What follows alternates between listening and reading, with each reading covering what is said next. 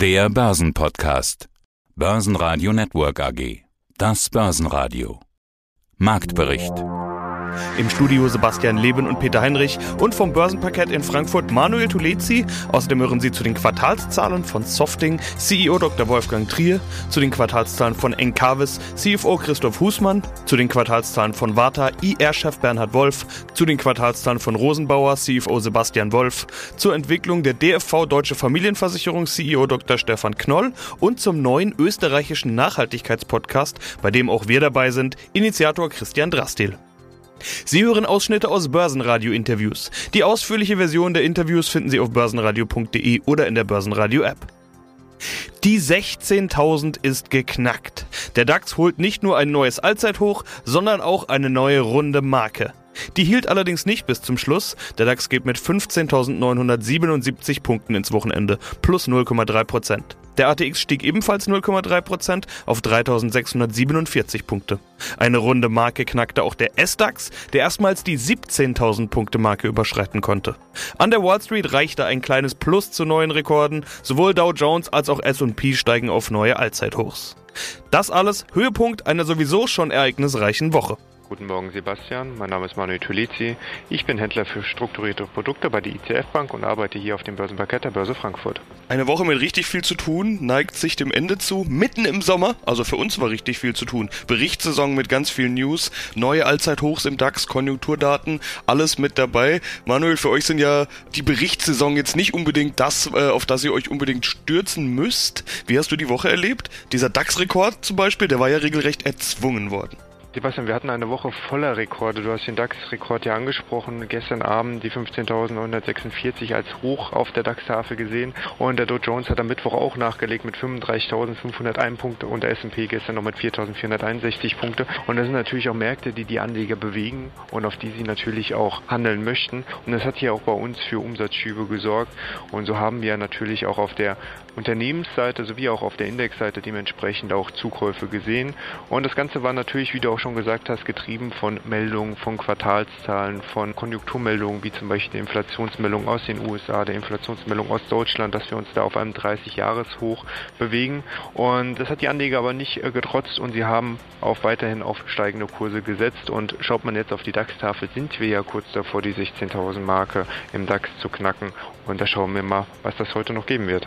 Schauen wir auf die Most Actives, die meistgehandelten Papiere. Da sind ja auch immer DAX-Produkte mit dabei, Produkte auf den DAX. Was habt ihr gehandelt? Eher steigenden oder fallenden DAX? Lässt sich da eine Tendenz erkennen? Ja, wir haben natürlich auch viel fallende DAX gehandelt, demzufolge auch äh, viele Turbo-Puts, aber das hatte eher die Folge gehabt, dass viele Verlustschwellen gerissen sind, was dazu geführt hat, dass Stop-Loss-Orders getriggert sind, Scheine ausgenockt sind, was dazu geführt hat, dass die Kunden sich auch natürlich wieder klackgestellt haben. Und natürlich gab es auch viele, die gesagt haben, gut, es kann so nicht weitergehen, wir haben jetzt wahrscheinlich hier das Top erreicht und wir werden sinken. Und so haben auch viele in den letzten Tagen ein Stückchen weiter ins fallende Messer gegriffen. Deswegen habe ich dir heute wieder einen Turbo-Put mitgebracht mit einem Stock bei 15.900 271 Punkten. Er steht jetzt kurz vor dem Knockout und ein Turbo Call auf den DAX mit einem Strike bei 15.635 Punkten, mit dem die Anleger die letzten Tage ganz gut Kasse machen konnten. Stärkste Gewinner im DAX waren Adidas mit plus 2,3% nach der Meldung, dass US-Tochter Reebok verkauft wird. Weitere Gewinner waren Merck und Continental mit jeweils plus 1,4%. DAX-Verlierer waren die Deutsche Post mit minus 0,4%, Infineon mit minus 0,7% und Schlusslicht erneut Henkel mit minus 1,6%. Bernhard Wolf, Leiter Investor Relations der Warta AG. Von der Zukunft zu den Zahlen von heute. Umsatz ist ja mit plus 1,8 Prozent im Prinzip gleich geblieben auf 398 Millionen Euro. Das operative Ergebnis, also bereinigt um die üblichen Sondereffekte sowie vor Zinsen, Steuern, Abschreibungen, legte um 10 Prozent auf 112 Millionen Euro zu. Ja, die Börse straft heute die Warta-Aktie ab mit bis zu minus 9 Prozent. Eine geringere Nachfrage nach Akkus für diese Bluetooth-Kopfhörer bremsten den schwäbischen Apple-Zulieferer Warta. Warum ist hier die Nachfrage gesunken? Ist das strategisch, längerfristig? Sie schreiben ja auch, da gibt es ein größeres Projekt im zweiten Halbjahr. Das habe ich nicht ganz verstanden. Genau, also eigentlich ist nicht die Nachfrage gesunken, sondern äh, wir sind immer stärker an Produktinnovationen angekoppelt. Und da haben wir bereits im November gesagt, für dieses Jahr erwarten wir einen Umsatzzuwachs von ungefähr 8, 9 Prozent, also im einstelligen, hohen einstelligen Bereich und eben eine Marge von ungefähr 30 Prozent. Auf diesem Pfad bewegen wir uns auch. Und wir haben auch gesagt, das erste Halbjahr wird schwächer, das zweite Halbjahr wird sehr viel stärker, weil wir gesehen haben, dass unsere Kunden eben hier für neue Pro Projekte da mehr Batterien abfordern. Und man sieht das auch recht schön bei uns in den Zahlen, äh, weil bei uns die angearbeiteten Batterien, also die ja noch nicht fertigen oder teilweise fertigen, fertiggestellten Batterien, die wir bilanziert haben, sehr stark angestiegen sind. Und daran sieht man, und das ist eben jetzt im, im zweiten Quartal passiert, Daran sieht man, dass wir hier im Vorgriff auf diesen Auftrag jetzt äh, die Batterieproduktion hochfahren, um dann diesen Kunden auch beliefern zu können. Also ähm, das ist etwas gewesen, was wir vorhergesehen haben, was unser Vertrag auch so abgebildet hat. Guten Tag, mein Name ist Christoph Hussmann. Ich bin Finanzvorstand der Encavis AG, dem, einem der größten europäischen Betreiber von Solar- und Windkraftanlagen. Encavis macht Wind- und Solarstrom, aber der Treiber, Klimawandel, ist ja momentan das Hype-Thema derzeit Nummer eins. Hitzewelle in Europa, im Mittelmeerraum und zu viel Wasser bei uns. Der CO2-Footprint muss reduziert werden und wenn man sich all unsere Interviews mit Firmen bei Börsenradio anhört, dann haben wir fast in jedem Interview das Nachhaltigkeitsthema. Beispiel, gestern hatte ich ein Interview mit der österreichischen Post. Die will innerhalb der nächsten fünf Jahre alle ihre Fahrzeuge elektrifizieren. Ja, und das natürlich mit Green Energy, also Ökostrom. Dann stellt sich natürlich schon die Frage, wo soll der ganze Ökostrom für die nächsten Jahre herkommen? Der Strombedarf müsste doch exponentiell steigen für grünen Strom. Das ist vollkommen richtig. Das sind auch die Erwartungshaltungen. Wir haben übrigens nicht nur aus dem zusätzlichen Strombedarf aus der Mobilität eine höhere Stromnachfrage, sondern übrigens auch aus dem Hausbrand heraus. Denn die Wärme der Häuser wird ja auch nicht mehr künftig durch Öl- oder Gasheizung erbracht, sondern durch regenerative Energieanlagen, zum Beispiel Luftwasser-Wärmepumpen oder normalen äh, Wasserpumpen oder Geothermie. Und dabei, dafür brauchen sie auch viel Strom. Und auch dieser muss ja grüner Strom sein. Also das heißt, die Nachfrage nach Strom und insbesondere nach grünem Strom nimmt zu. Gleichzeitig gibt es durchaus aggressive Schließungspläne ähm, oder gleichfalls aggressive Schließungspläne der Politik, die noch durch den Druck auf die Unternehmen nachhaltig zu werden eher noch zunimmt. Wir können also davon ausgehen, dass die konventionellen Kraftwerke aus dem Markt herausgenommen werden und deswegen der erforderliche Beitrag der grünen Energieproduzenten exponentiell ansteigen wird. Ja, wo der herkommen soll. Ja, ähm, wo soll der herkommen, genau von den, ja, von, äh, von, den, äh, von den Ressourcen, also der wesentliche Teil Wind und Sonne ist ja da. Die Frage ist, wie können wir Wind und Sonne möglichst schnell in Strom und möglichst effizient in Strom umwandeln. Hierfür muss ein gewaltiges Bauprogramm für erneuerbare Energieanlagen onshore und offshore gestartet werden. Da muss die Politik ran. Erwarten Sie Zuschüsse von der Politik? Sie haben ja ein Fast-Forward-Programm 2025. Geht also Ihr Programm quasi noch schneller? Müssten Sie exponentiell wachsen? Also zunächst einmal erwarten wir von der Politik finanzielle Unterstützung? Nein, eigentlich nicht. Die erneuerbaren Energieanlagen sind mittlerweile so effizient, dass sie zu Marktpreisen produzieren können. Das ist nicht das Thema. Was wir uns von der Politik wünschen, ist weniger Hindernisse in den Weg gelegt zu bekommen. Wolfgang Trier, Vorstand Softing AG. Schnelleinstieg für die Hörer, Messen, Testen und Diagnose. Sie haben drei Bereiche, IT-Netzwerken, dann zweitens Vernetzen der Industrie, zum Beispiel für IoT und drittens Softing Automotiv. Sie liefern also System- und Steuergeräte für LKWs, zum Beispiel Nutzfahrzeuge, Onboarding und Offboarding-Kommunikation. Die Wirtschaft boomt, ja, und bangt um die Lieferfähigkeit verschiedener Bauteile. Manchmal sind es nur kleine Schrauben, bei anderen Chips oder Wafern. Wie ist das bei Ihnen? Ja, wir sind bisher recht gut durch diese Bauteilkrise durchgekommen, sehen aber jetzt für das zweite Halbjahr durchaus akute Bedrohung, weil wir auch Bauteile, die jetzt für den zusätzlichen Umsatz, also das Wachstum, was wir jetzt glücklicherweise im Auftragseingang haben, dass die also nicht geplant waren und nicht jetzt über ein Jahr im Voraus schon geordert wurden, dass es extrem schwierig wird, die zu bekommen. Und das ist auch für uns eine reelle Bedrohung des weiteren Wachstumsschubs für das zweite Halbjahr, der an sich vom Bedarf der Kunden her vorliegt. Was sind das für Bauteile? Wo kommen die her? Oder wo müssten die herkommen? Andersrum gefragt. Und gibt es Ersatzlieferanten? Und ja, können Sie dann auch höhere Preise an die Kunden weitergeben? Weil ich vermute, das wird ja dann auch deutlich teurer sein, diese Ersatzbeschaffung. Ja, die äh, Situation ist sehr differenziert. Manchmal ist es so, dass man tatsächlich die Bauteile auf dem sogenannten Brokermarkt bekommen kann. Da gibt es also Teile, die Sie sonst für 50 Cent bekommen, die Sie jetzt für 20 Euro kaufen dürfen und Schwierigkeiten haben, die noch zu kriegen. Da möge man sich mal vorstellen, was der Verbraucher sagen würde, wenn solche Steigerungen bei ihnen äh, da auftreffen. Wir haben einzelne Kunden, die dringend auch ihrerseits wieder unsere Komponenten verbauen müssen in hochwertigen Endprodukten und die sind teilweise bereit, diese Zusatzkosten zu tragen, was äh, also Hunderttausende ausmachen kann letztlich bei den Stückzahlen.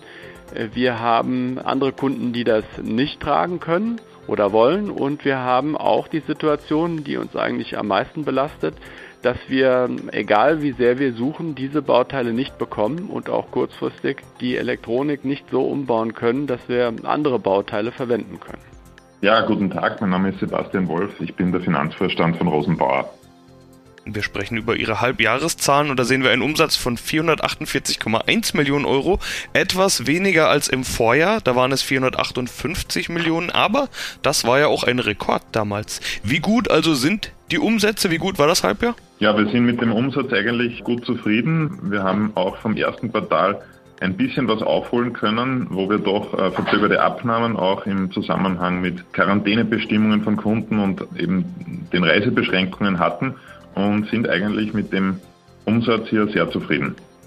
Und jetzt kommt eine andere Belastung hinzu, über die wir im letzten Interview zu Q1 auch schon eher am Rande gesprochen haben, aber jetzt ist es ein Thema, das man nicht nur bei Ihnen, sondern fast aus allen Richtungen und allen Ecken und Enden hört. Lieferkettenprobleme, fehlende Bauteile. Im letzten Interview hatten Sie mir dazu gesagt, wir glauben, dass wir die fehlenden Bauteile kompensieren können und es nur etwas zu Verzögerungen kommt. Ja, die Lage ist nicht gerade besser geworden in Q2. Wie sehr belastet dieser Bauteilmangel? Genau, also das können wir aufs Gesamtjahr hin bezogen wohl noch kompensieren. Also das ist unser täglicher Job. Zwei Drittel unserer Herstellkosten sind Material. Und das ist, was uns ausmacht, dieses Supply Chain Management. Aber die Zeiten sind schwieriger geworden, wie Sie sagen. Und in dieser Situation befinden wir uns. Wir glauben, dass uns diese Situation auch noch eigentlich bis in das Jahr 2022 hinein beschäftigen wird. Und es ist wirklich sehr vielteilig. Also es gibt kaum eine Materialgruppe, bei der es keine Ausfälle gibt und die wir dann kompensieren müssen. Als einen der Gründe nennen Sie ein überraschend schnelles Anspringen der globalen Konjunktur. Schon in Q1 hatten Sie ja recht volle Auftragsbücher. Äh, das hat sich fortgesetzt. Können Sie das überhaupt alles abarbeiten oder müssen da Dinge jetzt auch liegen bleiben? Ja, wir gehen eben heuer davon aus, dass wir den Umsatz gleich halten, wie er im letzten Jahr war, 2020, also wieder über einer Milliarde. Hier davon aus, dass wir das trotzdem abarbeiten können, obwohl eben diese Engpässe wirklich in allen Bereichen stattfinden und natürlich auch auf die, auf die Preissituation hier einen Einfluss haben werden. Das sieht man auch schon. Also die Preiserhöhungen, die gefordert werden, müssen wir hier vor allem ins Jahr 2022 hin auch einkalkulieren. Grüß Gott, liebe Hörerinnen und Hörer. Mein Name ist Stefan Knoll. Ich bin Vorsitzender des Vorstandes der Deutschen Familienversicherung, ein Unternehmen aus Frankfurt, das ich vor 14 Jahren mittlerweile auch selbst gegründet habe und es ist eine Versicherung, die rein online unterwegs ist. InsurTech nennt man das ja neudeutsch. Das erste börsennotierte InsurTech Europas, schreiben sie äh, auf ihrer Website. Wie ist eigentlich die Situation als InsurTech in Deutschland? Gilt das noch als was Neues, was Innovatives oder ist eine Online-Versicherung über App inzwischen schon normal und mehr oder weniger anerkannt? Also ich muss da, wenn Sie gestatten, da ein bisschen korrigierend eingreifen. Also wir sagen, dass wir das einzig funktionierende Insurtech in Europa sind, das stimmt auch. Insurtech ist für uns, ist natürlich ein Kunstwort, ist eine Zusammensetzung aus Versicherung, daher Insure und Tech, das sich einfach einer besonders modernen Technologie bedient. Das machen wir. So, wir sind nicht ein reiner Online-Versicherer, wir verkaufen unsere Produkte auch über Makler, auch per Telefon, all diese Sachen. Wir sind vor allem sehr digital. Wir können alle Prozesse papierlos darstellen. Das ist eigentlich das Besondere. Und wir haben Versicherungsprodukte, die, damit sie online verkaufbar sind, auffällig einfach sind, was die Verständlichkeit anbelangt. Sorry für diese kleine Korrektur, aber die war mir wichtig, damit man es nicht ganz falsch versteht. Ja, ist doch ganz wunderbar. Dann wissen wir zumindest schon mal alle, um was es geht und vielleicht auch, wo der Klischee-Denkfehler, will ich mal sagen, besteht. Ich habe ja im Prinzip auch nur das Klischee wiedergegeben, was man als erstes denkt, wenn man sie hört. Aber trotzdem mal meine Frage, wie neu und innovativ ist das noch? Also gibt es da noch viele, die bei Ihnen sagen, wow, das ist ja super und ganz modern? Oder ist es eher so, dass man sagt, ist längst überfällig? Deutschland gilt ja immer als digitales Schwellen Finnland, will ich mal mit Augenzwinkern sagen, da ist sowas ja eigentlich, in anderen Ländern ist man ja schon viel weiter, so wie ich es mal sagen. Ja, da haben Sie völlig recht. Jetzt muss ich auch da die Antwort ein bisschen zweiteilen. Also zunächst mal sind wir, was die Digitalisierung anbelangt, im Versicherungsbereich in der Tat Vorreiter. Auf der anderen Seite ist Digitalisierung halt ein Prozess, der laufend weitergeht, der nie abgeschlossen ist. Also wenn Sie beim Friseur waren, sagen Sie auch nicht, das reicht für den Rest des Lebens, sondern nach vier Wochen ist es halt wieder soweit. So ist es mit der Digitalisierung auch. Wir haben, wir haben zum Beispiel vor ich glaube, zwei Jahren haben wir Alexa zum ersten Mal als digitalen Sprachassistenten zum Vertrieb von Versicherungen eingesetzt. Das war alles noch sehr homöopathisch, weil Alexa einfach noch nicht so richtig angenommen wird für Versicherungen. Aber so nach und nach spielen Sprachassistenten eine immer größere Rolle, weil die Menschen sagen, warum soll ich das denn eingeben, wenn ich mein Handy nehmen kann und kann da einfach schnell reinsprechen, Alexa, suche für mich eine Haftpflichtversicherung. So, und insofern ist Digitalisierung ein, ein Prozess, der immer weitergeht und wird immer weiter entwickelt werden. Und wir haben heute Techniken, die wir verwenden, die wir vor zwei Jahren noch nicht hatten. Und wir werden in zwei Jahren Techniken haben, die wir heute noch nicht eingesetzt haben. Blockchain ist so ein Stichwort. Damit fangen wir jetzt an. Und ich glaube, dass Blockchain eine ganz bedeutsame Rolle in der Technologie und in der Digitalisierung spielen wird. Christian Drastil, ich bin CEO des Börse Social Network in Österreich. Ja, und du bist auch der Initiator von einem neuen Podcast-Projekt hier auf diesem Kanal. Der österreichische Nachhaltigkeitspodcast. Wie bist du auf die Idee gekommen? Ja, auf die Idee bin ich gekommen durch Konsum von Börsenradio und etlichen anderen äh, Audiosendungen und Podcasts vor allem, wo in sehr, sehr vielen Interviews immer ganz spannende Inhalte zu ESG, also zu diesem großen Thema Environmental Social Governance oder ökologisch-sozialer Unternehmensführung, wie man auf Deutsch sagt, gebracht werden. Und wir haben diese Versatzstücke immer sehr viel Aufmerksamkeit äh, abgeregt. Und insofern dachte ich, das sollte man bündeln, das sollte man zusammenfassen und etwas tun, wo wir die geballte Kraft dieser neuen Welt, dieser neuen Welt der Unternehmensführung, der Staatenführung und auch von jedem Einzelnen von uns mal in einem Podcast zusammenfasst. Und der österreichische Nachhaltigkeitspodcast soll auch zeigen, dass wir dafür alle offen sind. Also nicht nur für die börsennotierten Unternehmen, sondern natürlich auch äh, für Asset Manager, aber auch Experten bis hin zu Government und alles Mögliche. Also ich freue mich sehr, auf diese aktuelle Soap Opera zu dem großen Thema unserer Zeit, die wir da gemeinsam und mit eurer Hilfe kreieren wollen der Nachhaltigkeitspodcast. Wer in diesen Tagen an Nachhaltigkeit denkt, denkt natürlich zuerst an das Halbthema Klima, also momentan in den Medien Rekordhitze im Mittelmeer. Griechenland brennt, dafür bei uns und in Deutschland verheerende Rekordflut. Nachhaltigkeit, du sagtest es, ist dieses ESG, da steckt ja viel mehr dahinter. Umwelt, Soziales und Unternehmensführung. Wer macht denn da jetzt erstmal alles mit? Also wir haben einen Gemeinschaftspodcast konzipiert, wo wir sagen, wir sind lediglich die Inputgeber und die Ideengeber, die die Infrastruktur für diesen Podcast stellen. Aber es sind Partner, die sich diesen Podcast teilen. Und da freut es mich sehr, dass es innerhalb von nur drei Tagen nach dem Aufruf gelungen ist, einmal sechs Unternehmen dafür zu gewinnen. Das sind die Gründungsmitglieder Palfinger, Vienna Insurance Group, weiters die Immofinanz, dann Kostat, das ist ein Unternehmen, das im Herbst an der Wiener Börse listen wird, ein ganz spannendes äh, Unternehmen in diesem Zusammenhang auch. Dann Swiss Life Select Österreich und die erste Asset Management. Also das sind die sechs Gründungspartner. Börsenradio Network AG Marktbericht